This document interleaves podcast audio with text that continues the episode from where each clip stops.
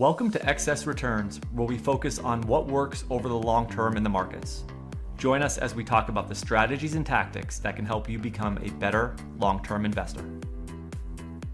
Justin Carbonneau and Jack Forehand are principals at Validea Capital Management. The opinions expressed in this podcast do not necessarily reflect the opinions of Validea Capital. No information on this podcast should be construed as investment advice. Securities discussed in the podcast may be holdings of clients of Validea Capital. Hey guys, this is Justin. In this episode of Excess Returns, Jack and I venture into the world of technical analysis with Andrew Thrasher, CMT and portfolio manager for Financial Enhancement Group and founder of Thrasher Analytics, an independent financial market research firm focused on technical analysis. We talk generally about what technical analysis is, and Andrew walks us through a concrete example of how one might utilize technicals, both as a standalone tool and how it might be combined with fundamental analysis. We then talk through his paper forecasting a volatility tsunami, in which was a Charles H. Dow award winning paper. Andrew does a great job of giving us an overview of technical analysis and how investors can utilize technicals in their investment process at both a macro and micro level. As always, thank you for listening. Please enjoy this discussion with Andrew Thrasher. Hi, Andrew. Thank you for joining us today. I appreciate having me on. It's it's good. It's, it's nice to come on a podcast of people I, I truly respect, and I, I, do listen to your guys' show. So it's I'm very familiar with uh, some of the guests. So it's an honor to uh, to come talk with you guys. Oh, that's great. Thank you so much. Well, we're excited to talk about you and your area of expertise, technical analysis, which is very different than our style of investing. But um, one of the things that we try to do here is talk to people that have different views and different areas of focus in the market to help our listeners and the people that watch this podcast sort of learn about other methods of investing. So today we're going to do, I think, pretty a pretty deep dive in, uh, into technical analysis, what it is, how you use it, how it might be able to be blended with other approaches um, of investing. Um, and so I, I, guess to start, maybe the question I want to lead with is what, how did you get interested in technical analysis? Yeah, my my kind of the my short elevator pitch of a biography. Um, I always wanted to be a lawyer from probably middle school uh, wanted to, wanted to be a lawyer. Um, originally, as corporate law, and it's probably entirely monetary from seeing lawyers on TV that looked rich and they were always work for a company. I'm sure that's the reason why. Um, but then senior year, we did like the the stock trading where they do the virtual stock trading. They teach you at the market, um, and that was for me 2004. Um, so it was after the the, the dot com bubble um, and got really into virtual trading and ended up managing some of the other kids in my classes portfolios won the competition got really into finance um, went to purdue to study financial planning um, and then started getting more started out as an analyst kind of the same most path that most portfolio managers take become an analyst to somebody else and slowly take on more responsibility. Um, but reading i started out reading benjamin graham reading about fundamentals. That's what they teach you in school um, at, at purdue it was all about fundamentals, valuations, cash flow, all that. So that's where I kind of kind of started uh, my journey in finance. Um, and then learning, watching the chart. So I'd, I'd, look at a stock and say, okay, this is what the valuation says. This is when Buffett would probably be buying it. And then kind of doing a back test, kind of a manual back test of that. So, okay, look at this stock. This is what the valuation is. And then the market never respected it. And it just, that kept happening. I was like, well, the, the market doesn't know what the valuation is supposed to be and kind of having that realization of well why don't i just buy what the market is at least respecting the price of? And so learning then about technical analysis and starting to study all that got my cmt and it just for me the idea of a price action and the supply and demand characteristics of that made a lot of sense. And so i still i still value valuation and that they there are underlying businesses here when you're looking at individual equities um, but my primary lens is, is still looking at that price action and, and evaluating that as kind of a sentiment lens to the market of how people are actually transacting. Um, and that's kind of now my, my main focus for, uh, for trading and managing client accounts. You know, I think it's interesting those student managed funds at places like Purdue and other universities, that is a very important, it gives you know young college kids real time real life exposure into managing actual money.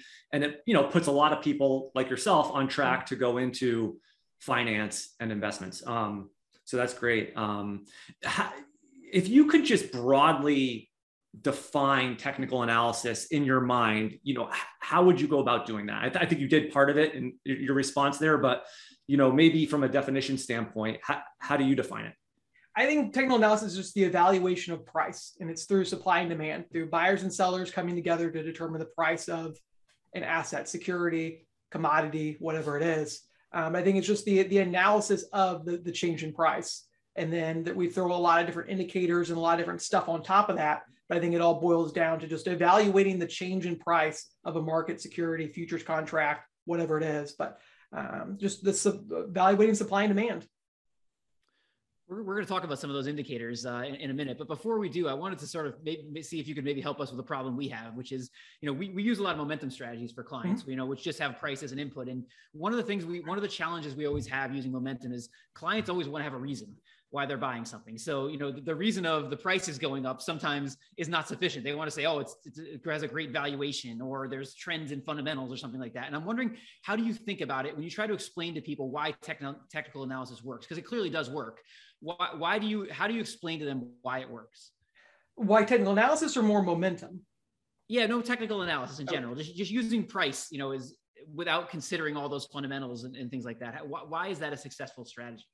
I think, it, and I think if you even kind of look at the momentum component of it, uh, as I don't know when this will air, but we're we're kind of the week of Thanksgiving, and you have Black Friday coming up, and you have people that camp outside Target and Walmart and Best Buy, and you have these frenzy of people that want to get inside because there's good deals there.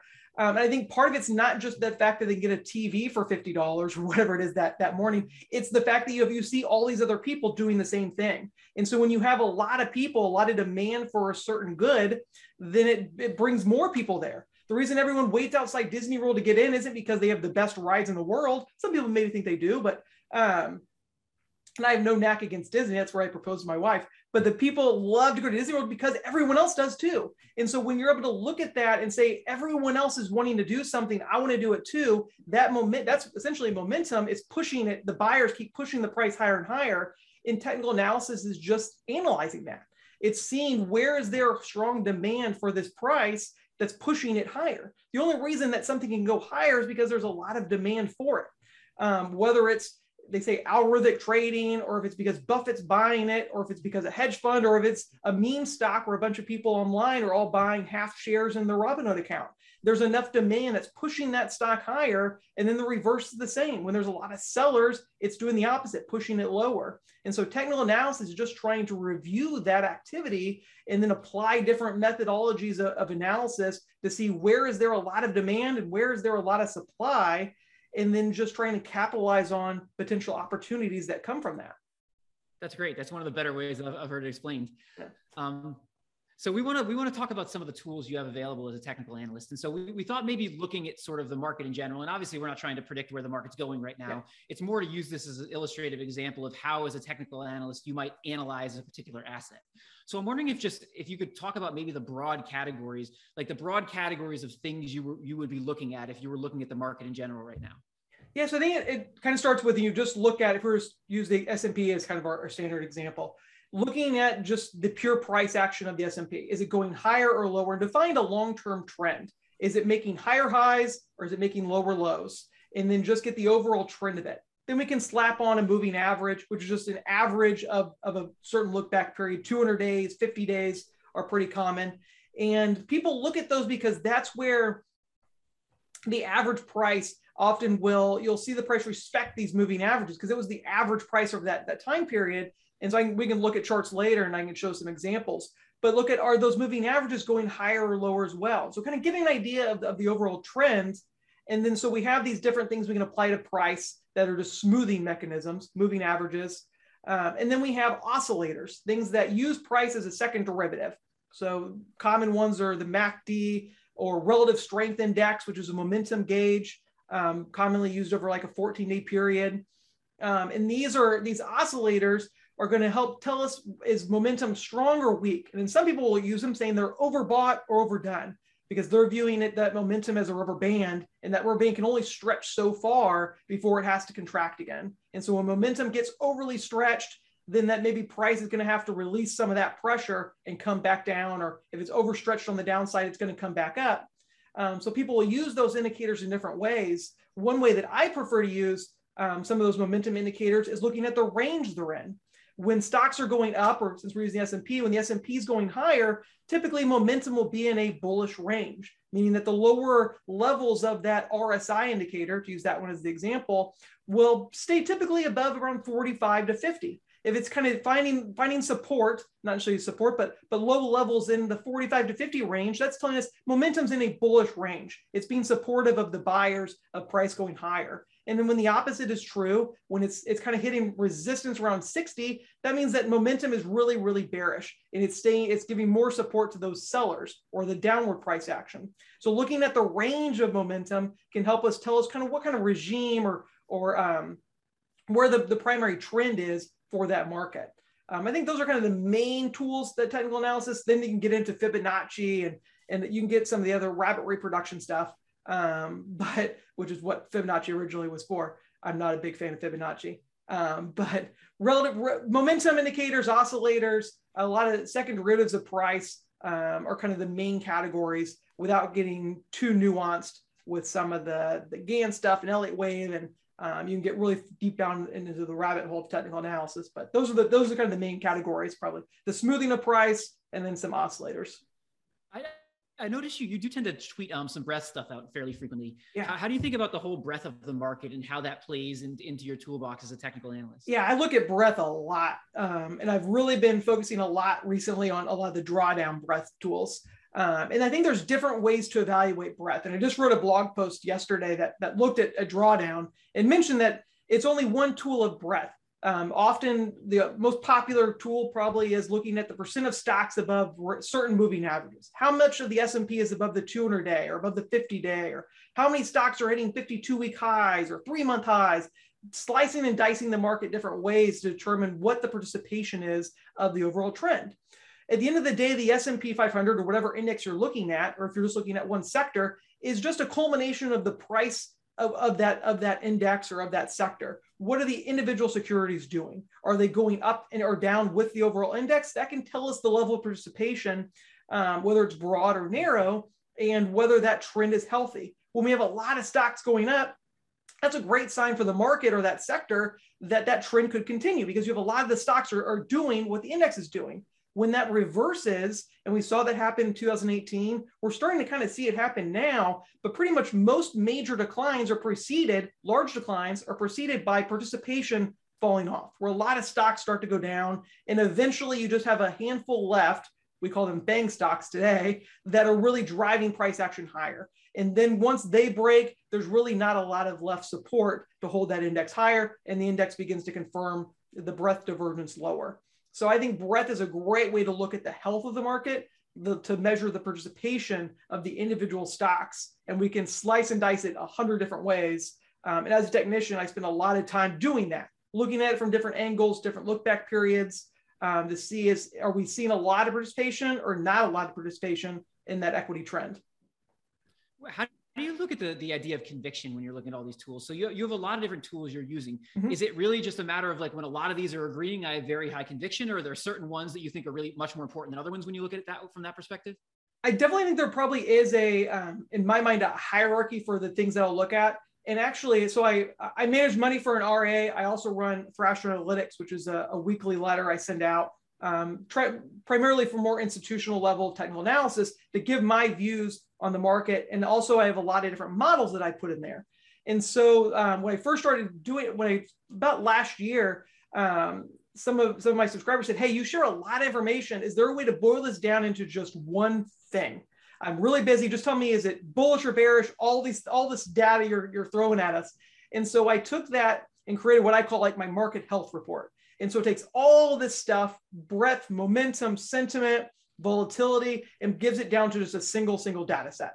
And so that tells me, is the market healthy or is it not? Is this uptrend worth being bought? Is the dip worth being bought? Or should we be looking for selling opportunities? And so by taking all that and boiling it down to one thing, then I can say, okay, all this data ag- aggregated is telling me this.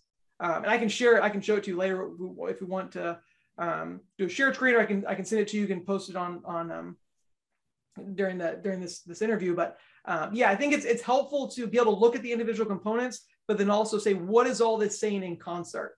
Because I think as as portfolio managers or analysts, we really are kind of a conductor of an orchestra, and you have to understand how the different components of your orca- your your um, your band or whatever you're, you're conducting is is doing is the flute's really really too loud and you need to kind of focus on bringing them down is the bass from the uh, the the drum section not keeping up, and you really need to figure out what components you need to be focusing on to bring it all together to make one perfect sound. And that's where the data for technical analysis kind of comes together, where there's a lot for us to look at, um, but how can we we hone it to get what the kind of uh, the music we're trying to play? That, that makes a lot of sense. Um, as, as, a way to sort of illustrate this, I know you, you brought a few charts with you. Um, yeah. So for, for the people following us on YouTube, maybe, maybe you could share them and just maybe given an, idea of how you might look at the charts and how you might use them to analyze the market. Yeah, sure. Here I can uh, do a shared screen here. Yeah. So here's um, kind of the, what we first started talking about with those. Um, so this is a weekly chart of the S&P. And so we kind of see when I was talking about the range. So here's that momentum, the relative relative strength index for the RSI. And I put a black line just at 50. So you can see here from kind of from 2009 till we had the, the kind of the crash, that momentum pretty much stayed, the, the low here about 46, 45. Momentum stayed in this bullish range that entire time. We had COVID crash, look at the current market. We're continuing to see momentum has been staying in this bullish range. We never really have gotten a break under 50 um, using a weekly time frame, um, which because I manage money for some of the accounts we manage are, are, longer term. And so we do want to kind of focus more on weekly charts. Other ones we do do daily. Um, but kind of looking at the broad picture of the market, it's the momentum right now is in a bullish range. We're staying in right above 50, never dipping down as the market continues to go higher. So some of the other stuff I have on here, I talked about the percent of stocks above certain moving averages. That's what this green line is, percent of stocks above the 200-day moving average. And a great example of some of those divergences, we look back at 2018, we had this decline in the fourth quarter. We had um, about 80% of stocks back in January 2018 were above their 200 day. And this trend just continued to go lower till we got to about 68 at the final high um, at the end of September, October in 18, and then the market started to correct. And so then we had the market continue to go higher, more stocks going to back above the 200 day moving average. Great sign, bullish. COVID crash, basically nothing was left trading above the 200 day moving average. Then this year, we've continued to have this recovery, got all the way up to over 95% of stocks got above their, their 200 day moving average. And now we're starting to see it kind of come back down. We're at 70% um, right now. That's not terrible. It's not 90. We're not going to sustain 95 forever, but this, this is starting to weaken here. So it's a little bit of a concern, but still it's more than half um, of the stocks are above their 200 day. So not, not too terrible. Last one I would point to is this, this very bottom one and here I'll kind of shorten it. Um, this is the average drawdown. So talk about how I like to look at a lot of drawdown statistics and what's the average stock doing. What's the benefit of looking at drawdown is when you're looking at the moving average one, you have two you have two inputs there. You have the moving average and then you have the price. Did the price go below the moving average because the moving average was going too fast because price was kind of stagnating, kind of like what what the Russell 2000 has done this year, where it really went nowhere in that case, a lot of moving averages caught up to, to the small cap down, we can really see how are stocks performing. And so here, looking at the 2007 peak, we can see that um, in early in June, we saw that the drawdown data began to, to, to, bottom out. Then it rose to about 8% at the top. Um, the average stock was down 8% at the very peak in 2007. Then we got up to the average stock being down over 47%. Then that data came back down um, continue to have really good performance in drawdown, can, came back down, came back down. And then in 2018, once again, in January, the average drawdown was only about 5% at the peak. But the time we got to the fourth quarter, the average stock was down 9%. So the market was making new highs, but the average stock was seeing a much larger drawdown, um, meaning that we weren't seeing a lot of good, healthy participation. And eventually the market then corrected. Then we came into the flash crash. Average stock was down about 40%. Um, and then here, once again, this is something I've really been looking a lot at is the average drawdown now. In April, we again got down to about five, four and a half, five percent. Today, we're, we're just about 10%. The average stock is down about 10%. Um, looking at this is the same chart, but looking a little bit more granular, average decline right now, 9.7. If we look at how many stocks are down 20%, actually 14% of the S&P 500 is already off 20% and 34% is already down 10%. So we're seeing a lot of stocks that are actually going down right now, meaning we're, we're continuing to rally, but it's on the back of just kind of a handful of securities. Um, most of the market is basically in a correction already, uh, even though we're essentially a percent and a half from being at a 52 week high. Take a step further, look at the average, the average sector. So here's the average sector drawdowns. consumer uh, uh, communication sector, the average stock in that sector is down 20% already. Um, healthcare, average stock is down 11, consumer staples down 10. Really the best performing one or the one with the healthiest drawdown figures is, is real estate. Its only average stock is down four and a half percent. And then we have financials at five. So we can see we're starting to see some of these figures starting to go down. Um, healthcare uh, is had previously been at about 10%. Now we're down to 11 just from the, the in one month. Um, so we start seeing a lot of these sectors go down. Like I said, only three of them are already down over 10%. Two of them are just kind of on that razor's edge. Um, and so I think that's that's not a great sign um, where we start seeing these drawdown expand. So it said, okay, does that mean we're going to crash? I get that question a lot on Twitter. Not every chart is one that's going to precede a crash. What this tells us, and I don't view this as a timing tool, but I view this as a environment identification. This tells the environment right now is, is kind of becoming more ripe for a, a, a move lower, but price hasn't respe- hasn't acknowledged it yet.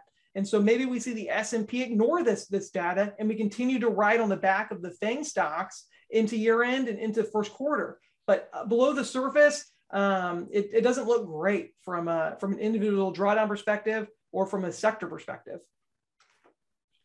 When you that was kind of a long-winded answer for your first question. well, that was great. No, that was awesome. Yeah. Can you um so when you're looking at those types of charts and you're seeing those types of patterns, do you personally try to um, ask yourself as to the why that might be happening? Or does that not really come into your thought process? Are you not trying to create or think about a narrative? It's just this is the technicals, this is what the charts are showing, and you want to respect that. Like, how do you think of that? Uh, the, so I'll kind of answer it two ways how some technicians do it and how I do it. Some technicians entirely do not care about the why at all. They don't care if it's because natural gas prices are going higher because Putin is, is withholding supply to Europe and what's going on in Asia. I mean, they don't care about the why. All they care about is nat gas is going higher. Um, I do, to some degree, want to know why the catalyst is. Is it, and the reason for this is the price doing what it's doing entirely because of supply demand, or is it doing it because there was a news related event? Is there is something? Is it the are stay-at-home stocks is Peloton, Zoom, Teladoc, are they going to the moon because we're on COVID lockdown? Or is it because there's just a lot of buyers randomly for these three securities? So I do try to find out, is there an underlying macro reason something's happening? And um, then have that flow into the price analysis. Um, and sometimes I get it wrong. Um, I thought that coffee prices wouldn't get this high, uh, even though there has been severe supply issues in Brazil with, with coffee. Um, it, and my call for coffee to come back down was was wrong. It's continued to go higher. So even understanding the reasoning, um, I thought still that price was too stretched in coffee for for the example. Um, so even understanding why the reason was, I was still wrong. Um, but I do try to understand if there is a reason. Um, but it was always be considered secondary to the price action. Yeah, no, that makes sense. I, I think in just in terms of dealing with clients and investors, you know, oftentimes you are discussing the why behind it. You know, the market might be starting to get weak or sell off. And so the question then is, you know, well, why is that happening? Is it going to go down further? I mean, th- mm-hmm. these are the types of questions that, you know, we get and I know you guys get at your firm. And so that the fact that you, you are thinking about it, I think is makes sense. Yeah. Yeah. Um, client, client, clients don't love the fact that it's oversold and that's why I bought it or right. Mm-hmm.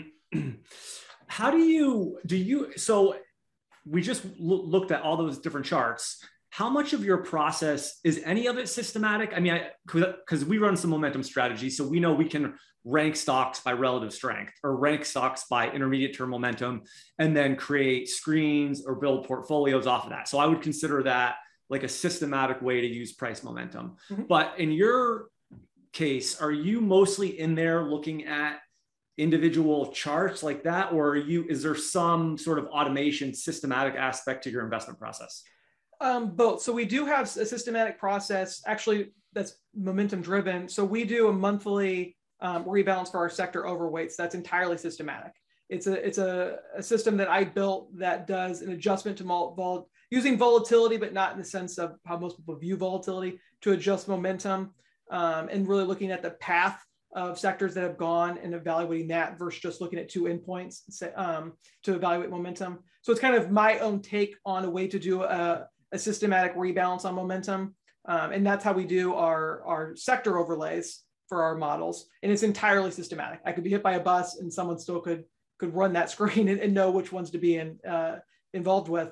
Um, we, I also run systems on looking for opportunities in individual sectors using algorithms um, that I've built that are entirely run. And when they, when they hit certain levels, it is systematically purchased. Um, we don't have algorithms that do the buying, but it's um, creates my list. And when they hit certain levels, I do respect it and execute them. Um, so, but then, but a lot of the other, probably 80% of the portfolio is more driven from discretionary type type analysis. Okay.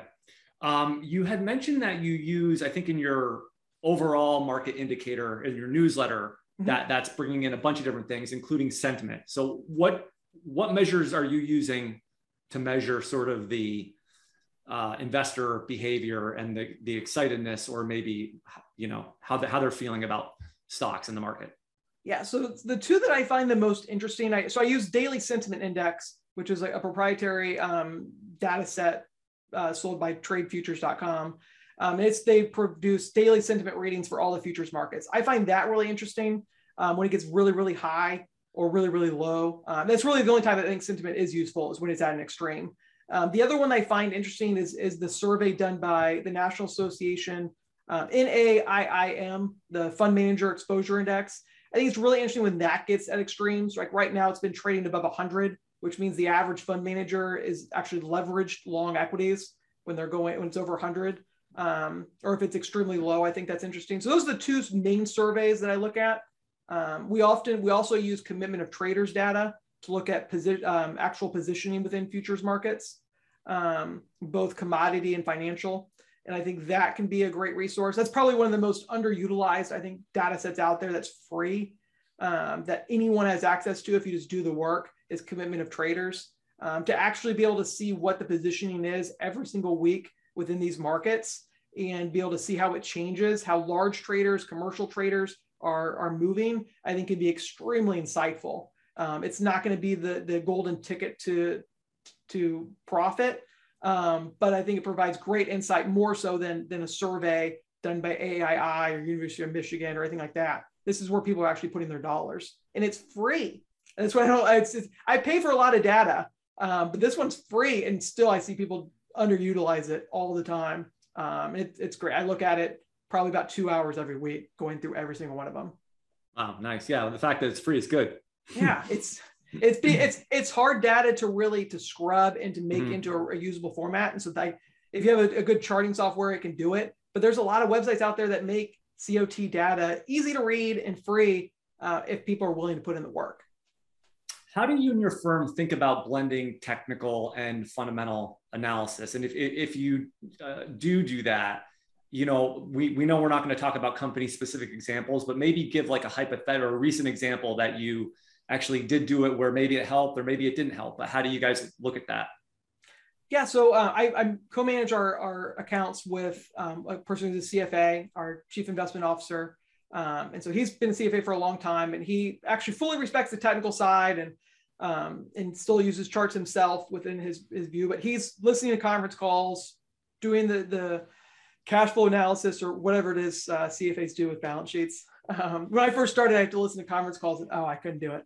Um, but we do so with the with the way we manage our portfolios. It, there's some blending and there's some separation where there's things that he wants to put into the portfolio um, for certain models that are entirely valuation based or fundamentally based.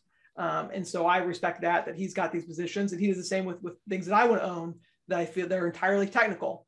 Um, if it's, we'll maybe increase position sizing when we both come together and he says, you know what, this makes a lot of sense. I think the company is going to continue to grow in value or whatever. And I think the price action sets up well. Um, when we have those situations, it's great. Um, we view it kind of like shooting from a rifle to where he's kind of maybe picking some of the stocks that have the best bullets and it's the right bullet for our gun. And then I can use the scope to really get the price and get our timing on it. Um, and I'll really do a lot of the timing work for stuff he does want to buy. If he says this company makes a lot of sense, I say, hey, the chart looks like crap. Uh, no, you're the only person that wants to buy this right now because it's just going straight down. Then he'll respect it and say, okay, well, let's at least watch it. And the chart starts to firm up. Maybe we can get a better entry. And we have that. That's we've had a lot of success with that methodology to where he gets kind of the, maybe the, the right right idea and I'll help get us the right price um, for, for our portfolios or on the exit to where it's, it's very hard to time an exit using valuation. Um, and so I can help say, hey, I think this is starting to be right for us to take profit in, or hey, we maybe need to hit a stop on this because our thesis isn't playing out um, because of some of the stuff I'm seeing in the charts. And we'll use technicals to kind of get out. So mm. using technicals to get in and, and to get out um, with valuation as kind of a screener for what to be looking at is probably the best way to describe it. Yeah, you know, it's we have a research service, and I've often heard over the years guys that use the technicals are like, "This is good for idea generation," but the charts on these names, if it's like a deep, some of these deep value yeah. strategies where it's just buying the most beaten up stuff, which you know, when that works and the value starts to work, you get this excess return, but you know, a lot of guys wait for the charts to give them some indication this thing isn't going down further. Yeah, yeah. It's that, that's a great that's a great point. And I think I think that's why I think that's when people totally ignore one methodology entirely, they're really missing um, a lot of a lot of great characteristics that they could really enhance maybe the way they're managing money. Um, I couldn't I couldn't entirely do valuation, um, but I, I have a lot of respect for what it can bring to the table. And so when he has um, something to say that that that brings value from a valuation lens, um, I, I definitely don't want to dismiss it. I wanted to ask you, have you seen any like changes in the technicals since the, the rebound since March of last year? I mean, is there anything and we, we know that retail traders are much more involved here. You have, you know, the option dealer activity and just overall, is there any is there any like change that you've been able to see in the technicals or, or not really? It's just they, the technicals are what they are and there's no patterns that look different than what have they have in the past. So since COVID, we don't really get into involved in the meme stuff. Um, some advisors I know they, they try to play it and they're scrubbing Reddit forums for idea generation. Um, that's something we don't get too involved with. So the securities that, that we're trying to get, um, one just to get the liquidity in for us to be able to, to transact is if it's if it's not an ETF, um, we're not going to play around with some of these super volatile names. Um, but something that that probably has changed or maybe has been different has been some of the breadth work. So breadth started kind of looking not great during periods of the summer where we started to peak and started it started less participation because it was entirely kind of based off uh, those FANG names where we originally had equal weight um, indices were, were doing really well and we're starting to see a broadening out. A lot of stocks were doing great and that started to, to, to go down. And so I started getting more bearish, but waiting for price to confirm it. Saying, okay, here's the underlying thesis where breadth doesn't look great, but maybe price will ignore it. And eventually it did. We got a 5% pullback in September. Woo. Um, it wasn't anything. Normally the, the price reaction is much stronger for how bad the, the breadth data looked. So I don't know if that's related to what happened to COVID, but this this past summer, um, the setup from the internals looked bad, and we got a five percent reset and went back to new highs, and the data improved. Um, during October, we got a, a much stronger um, bounce back in, in stocks. We saw small caps break out, and now again we're seeing it again where the the internals don't look great again. Small caps again rolled over, and it's entirely reliant on just a handful of these stocks.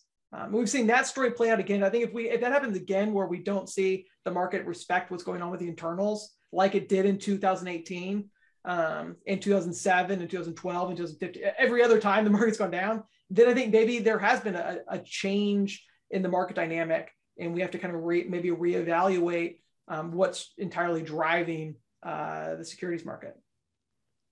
We want to shift gears here and talk about an excellent paper you wrote, uh, forecasting a volatility tsunami, which you won a Charles uh, Dow Award for. Um, and but before we get into the, the details of the paper, I want to maybe set some of the definitions for people who aren't familiar with some of the, the concepts we're going to discuss. So I was wondering if first you could maybe tell us the you're, you're going to use the VIX, uh, the measure of volatility in the paper. And I was wondering if you could talk about what the VIX is and maybe what it measures. Yeah. So VIX, the volatility index, is a gauge of volatility um, that it, the inputs of it are the options market for the S&P 500. And so it's evaluating what the market thinks of volatility based off the trading of the S&P. And then there's volatility gauges for other indexes, but the VIX is for the S&P. And it's, it's simply wanting to look at the volatility over the next month. Um, and so we have futures markets that will look at certain periods, but the spot VIX is just a rolling one month. How volatile will the options be over that time period? Um, when and so it's often viewed as kind of a sentiment gauge because when VIX is very low, the market's very um, kind of the expectations are that volatility will, will continue to stay low. When it was trading like 2007, we are getting in single digits VIX because the market was like very confident um, that would stay there. On the flip side, during COVID crash, we see these big spike higher in volatility. The market's very fearful. It thinks that the current volatility we're seeing, the current downside risk, will can will continue into the future, and so it starts pricing these high levels of volatility, these high uh, amount of wiggles in the market to to continue. Um, and so we can capitalize on that as, as, as traders and analysts to use volatility as a gauge of market sentiment um, going forward, both when it's very, very low or when it's compressed, as I wrote my paper, or when we have these big spikes and, and try to evaluate what that means going forward. Another measure you used in the paper was the VVIX. Yeah. Um, so could you just briefly define what that is? So it's the same thing, except instead of how the VIX uses the options for the S&P 500, VVIX uses the options for the VIX. Hmm. So the VIX is a is kind of a one standard deviation um, from from the S&P. Then you have VVIX, that's kind of the uh, one standard deviation from the VIX. So it's just using the inputs to determine how volatile will the VIX be. So VVIX is volatility of the VIX. And I'm sure eventually we'll get someone that will create the volatility, volatility. I mean, we'll probably keep getting these coming out. Uh, I wouldn't be surprised, but right now we just have two, and I'm okay with that. The, the triple VVIX. I guess yeah, it's coming. Next, maybe sure. you can make that as your own proprietary indicator. CBOE will come out with it. Just watch. um, before we get into some of the things that some of the conditions you saw were present mm-hmm. before these volatility spikes, I want to first talk about how you defined a volatility spike. So, what, what were the conditions that you considered a volatility spike in the paper? So one of the things that are sacrilegious when people talk about volatility is using it as a percentage because VIX is essentially a percentage. Um, so whenever we talk about um, VIX in percentage terms, some people get really upset. But when you write about the VIX, it's very hard to not talk about spikes without using a percentage. So I, I do. And so in the paper to define it, I simply looked at just, I think, I believe the paper I wrote a 35% increase in volatility over 10 days um, was enough to, to classify as a VIX. Most big spikes fell in that category. Um, and my purpose with the paper wasn't so much to to print out a trading plan for someone, but more to identify a way of evaluating the market. So the actual definition of, of a spike or the definition of what um, dispersion, which I'm sure we'll get to next, is was less important as the actual concept of it. So when the market, so I now describe any material increase in volatility, more than a two point jump or a 5% increase in the VIX, something that is going to get CNBC to have breaking news on. so you alluded to this a little bit already, but so what, in general, just at a high level, what were the conditions that you sort of saw present in the market before these volatility spikes? What were the common things that were present? Yeah, so the paper looked at dispersion, which is just a fancy way of saying standard deviation which is even a fancier way of just saying if you held a beach ball underwater, the longer, if you keep pushing it down, it's going to build up this pressure. And I think that's what the volatility does is when it stays very, very narrow in a very narrow range and standard deviation drops, um, I view that again as, as it's sentiment. VIX to me is a sentiment gauge. So when it's not moving a lot, I believe the market is getting overly confident that it knows what volatility should be at. Um, if it's sticking right around 12, 13, 14, 15, whatever, if it's not changing a lot, I think that's telling us the market's overconfident um, for where the future price direction is going to be. And that overconfidence then leads to the exact opposite, and we get these spikes. And so what my paper looked at was dispersion using standard deviation. And when that when that contracted, just about before every single spike in volatility, we would see this contraction this you hold the beach ball underwater and the moment that mm-hmm. pressure releases it, it spikes it jumps higher. The same thing we see in volatility. We saw it before covid crash we saw it before q418 we saw it before volmageddon when we had one of the biggest spikes in february of 2018 if you look back in history you see this compression happen before just about every spike. Go before the vix even was created. They've actually recreated what it would have looked like in 1987 and you actually did get compression in the VIX before the 1987 Black Monday crash. Um, so before we even had the VIX, you had the same um, setup, the same environment um, that preceded these spikes. And they happen again and again. And um, not every compression leads to a spike, but every spike has been led by a compression and volatility. And you sort of defined it as below a certain percentile, right? So when, when dispersion was below a certain percentile, that was sort of the indicator that that was maybe present before these spikes. Yeah. So again, for the paper, I had to try to quantify it in a certain way without, uh, my goal was I didn't want to um, curve fit the data and say, okay, if you look at the last 16 days and if it gets below 1.97, I was trying to keep it pretty broad sense. So I used 20 day look back, which is essentially a month.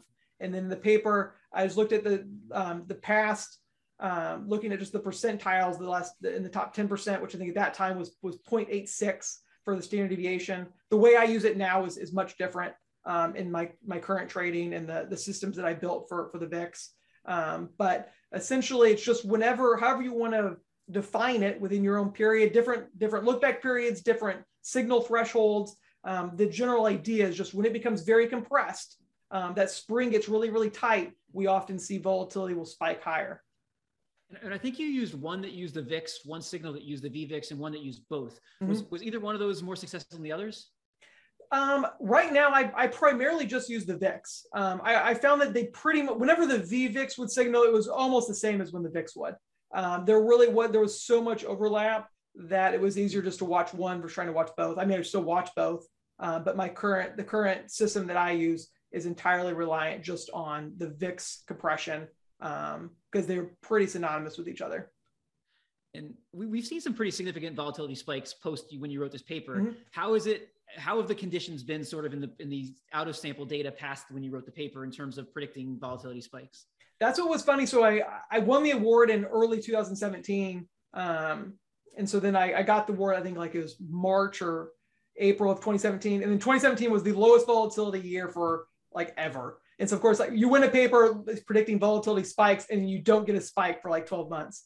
Uh, was very very ironic. Everyone wanted to talk about it and they would say, Do you see one of these signals coming soon? No, no.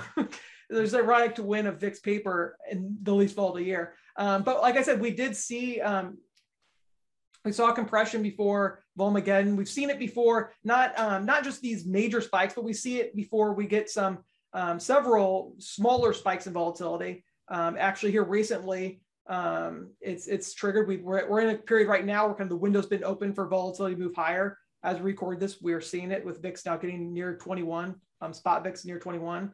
Um, it's continued to, to move higher. So we, we've seen it several times. It, happened before the COVID crash. VIX didn't know what COVID was or what where Wuhan, China was, um, but it knew that volatility and sentiment was getting uh, a little frothy. And then eventually um, that happened. Of course, didn't by no means expected us to crash in a month.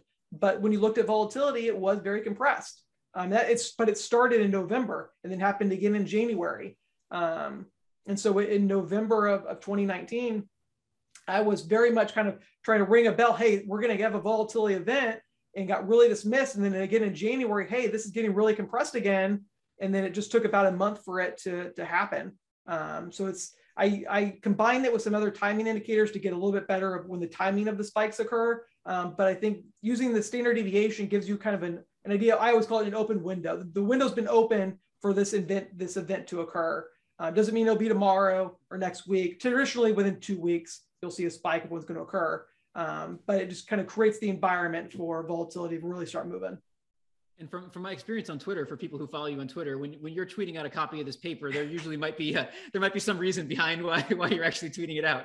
Yeah, so I, I have my I call it my volatility risk trigger that I, I share in my Thrasher Analytics letter, and so I provide much more detail. They actually see the signals there, um, but I do have fun with when it starts to get compressed. At least that component of it that I'll start. Hey, if you haven't read my paper yet, here's a good time to read it.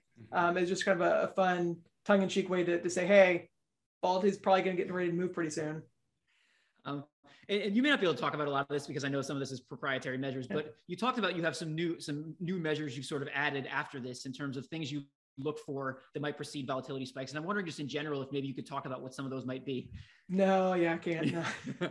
I figured I give a lot, I give a lot away on Twitter and in blog posts, but there's some there's some things that I do like I need to keep a little bit close to the vest. So yeah, the other the other components to my my volatility analysis I don't I don't put publicly. I've had people try to buy them, but I don't, I don't, share, I don't share them publicly. No, that makes sense. You got to, you got to keep something for yourself. Yeah. Gotta have job security somehow. All right. So kind of getting to the end here, our, um, our standard closing question, and, and we may come out of the technical analysis realm, but if not, that's okay too. Um, but what we like to ask all of our guests is based on your experience in the market, um, if you could impart one piece of wisdom or teach one lesson to your average investor, what would that be? Um, I think one answer with kind of two different parts is to keep an open mind and for as a technician, wait for price price um, confirmation. One of the biggest things that I that I personally have had to overcome, and I see a lot of younger technicians or traders, is they get a thesis, they get a reason that something's going to happen in the market, and they don't the timing is going to be the hardest part of that. And so if you really are expecting a, a large change in price of a security, of a market, of the VIX, letting it begin to confirm your thesis before you really try to take advantage of it. Um, there's many people that have been in finance who've been calling for, for a bear market. They've been calling for a crash for 10 years. If they just waited for price to begin to confirm that thesis, they wouldn't have had pie on their face this entire time. And so I think by, by having an open mind to different possibilities and if you have a thesis, let price begin to confirm it and say, okay, I think the stock is going to bottom. Does it start to move higher? And so I, with some of the, the, the bottom trying to uh, dumpster dive that I'll do for trying to bottom tick a stock is let it start to rise. I don't need to buy it on that very bottom day. Let it start, let buyers start to come in before me and then start to ride that potential change in momentum higher. So I think looking for price confirmation and keeping an open mind that maybe you're not right this very moment um, I think can save a lot of people a lot of pain um, and was an important lesson I've learned uh, through through my time as a portfolio manager and technical uh, technician. That's great. Great. Thank you. Um, if people want to learn more about your research, your firm, uh, follow you on Twitter, where can they go and what can they see? Yeah, so my, my blog is athrasher.com. Um, my research service is thrasheranalytics.com. Um, I'm really active on Twitter at Andrew Thrasher.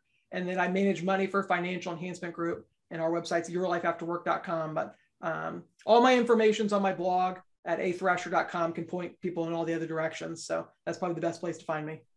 That's awesome. Thanks so much for joining us. Yeah, like I said at the, at, at, the beginning, very different uh, investment process uh, than what we run, but I've certainly learned a lot today. So thank you, Andrew.